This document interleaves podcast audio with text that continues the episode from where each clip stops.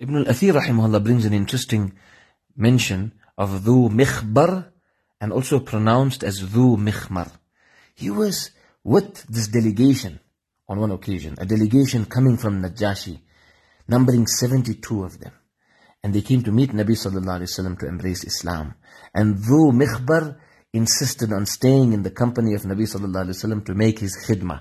And he is also considered as one of the mawali of Rasulullah sallallahu alaihi wasallam, close associates, those who had a special connection with Nabi sallallahu alaihi wasallam. And also it refers to those who Allah's Nabi freed, but he was given this special title, who if one is freed and remains in Allah's Nabi's khidmah is also referred to as mawali. But he was also considered as one of them, even though he came from Abyssinia, and he was a nephew of Najashi. Ibn Ishaq rahimahullah mentions an interesting incident of a man by the name of Abu Nizar, who was very tall and very handsome. And he was a slave at one stage, because sometimes in certain battles and so forth, he happened to fall into bondage. And when Hazrat Ali radiallahu anhu realized that this man is a relative of Najashi. Now there's two reports. One report says he was also a nephew. Another report says he was Najashi's son. Hazrat Ali radiallahu anhu purchased him and liberated him, showing him kindness because of the kindness of Najashi. He was a very tall man with a tall stature and a beautiful appearance, a beautiful countenance. It's reported that sometime in, during the, the blessed life of Rasulullah sallallahu alaihi wasallam, Najashi left this world. Allah's Nabi sallallahu alaihi wasallam mentioned this to the Sahaba radiyallahu anhum. And he performed janaza salah for him in his absence. Janaza in absentia. This is something rare and exquisite, a speciality of Najashi. This was never performed for anyone in their absence except Najashi. Now scholars deduce different different masail from here, whether this is permissible after Nabi Sallallahu Alaihi Wasallam or not. This comes in the books of fiqh. But one explanation is here that Allah Ta'ala closened the distance and showed Rasulullah Sallallahu Alaihi Wasallam Najashi, who was totally devoted to deen, so devoted, so devoted, that he was that category of tabi'i, that category of tabi'i who is mukhadram.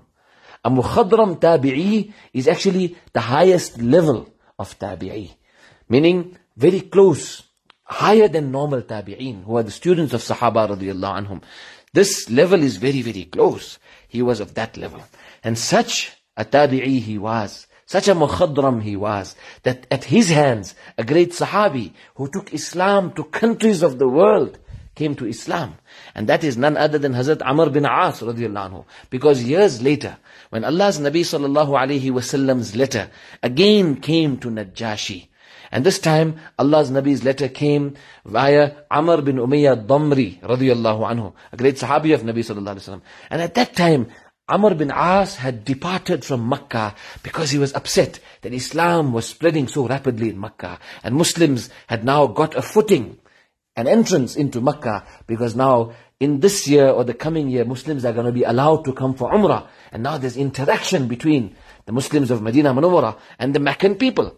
This upset Amr bin As. He didn't know what to do. He wanted to also leave Makkah and go to Abyssinia.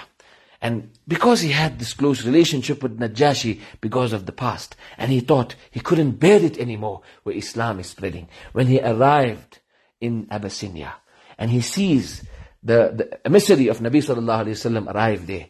Amr bin As spoke to Najashi, uh, making a request that can you hand over the messenger of Muhammad sallallahu for me? This is the one favor I ask, I ask you, Najashi. Najashi says, what do you want to do with him?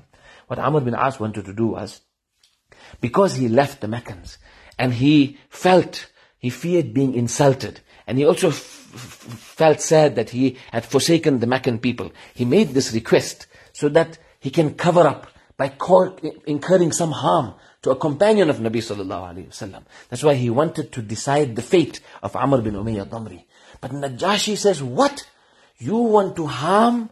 You want to cause harm and inflict harm to an, a messenger of the messenger of Allah sallallahu alaihi wasallam? When Najashi said this, and with that he gave a severe clout to Amr bin As.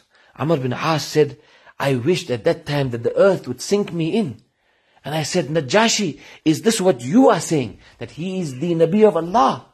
Sallallahu alayhi wasallam. Najashi says, yes, that's what I am telling you.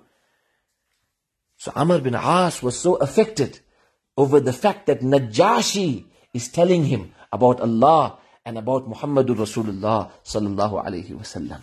Then Amr bin As said, if this is what you are saying, then I also want to follow this deen. Who will make me Muslim? Najashi says, I will make you Muslim. And he takes him by his hand and he makes him recite the kalima. This was how great was Najashi, that he even brought a great Sahabi, meaning one who was to become Sahabi, because then from here, Hazrat Amr bin As anhu departed and he went straight to Medina Munawwara. And en route he met Hazrat Khalid bin Walid and Hazrat Uthman bin Talha. And together they entered into Medina Munawwara in the blessed presence of Janabi Rasulullah sallallahu alayhi wasallam.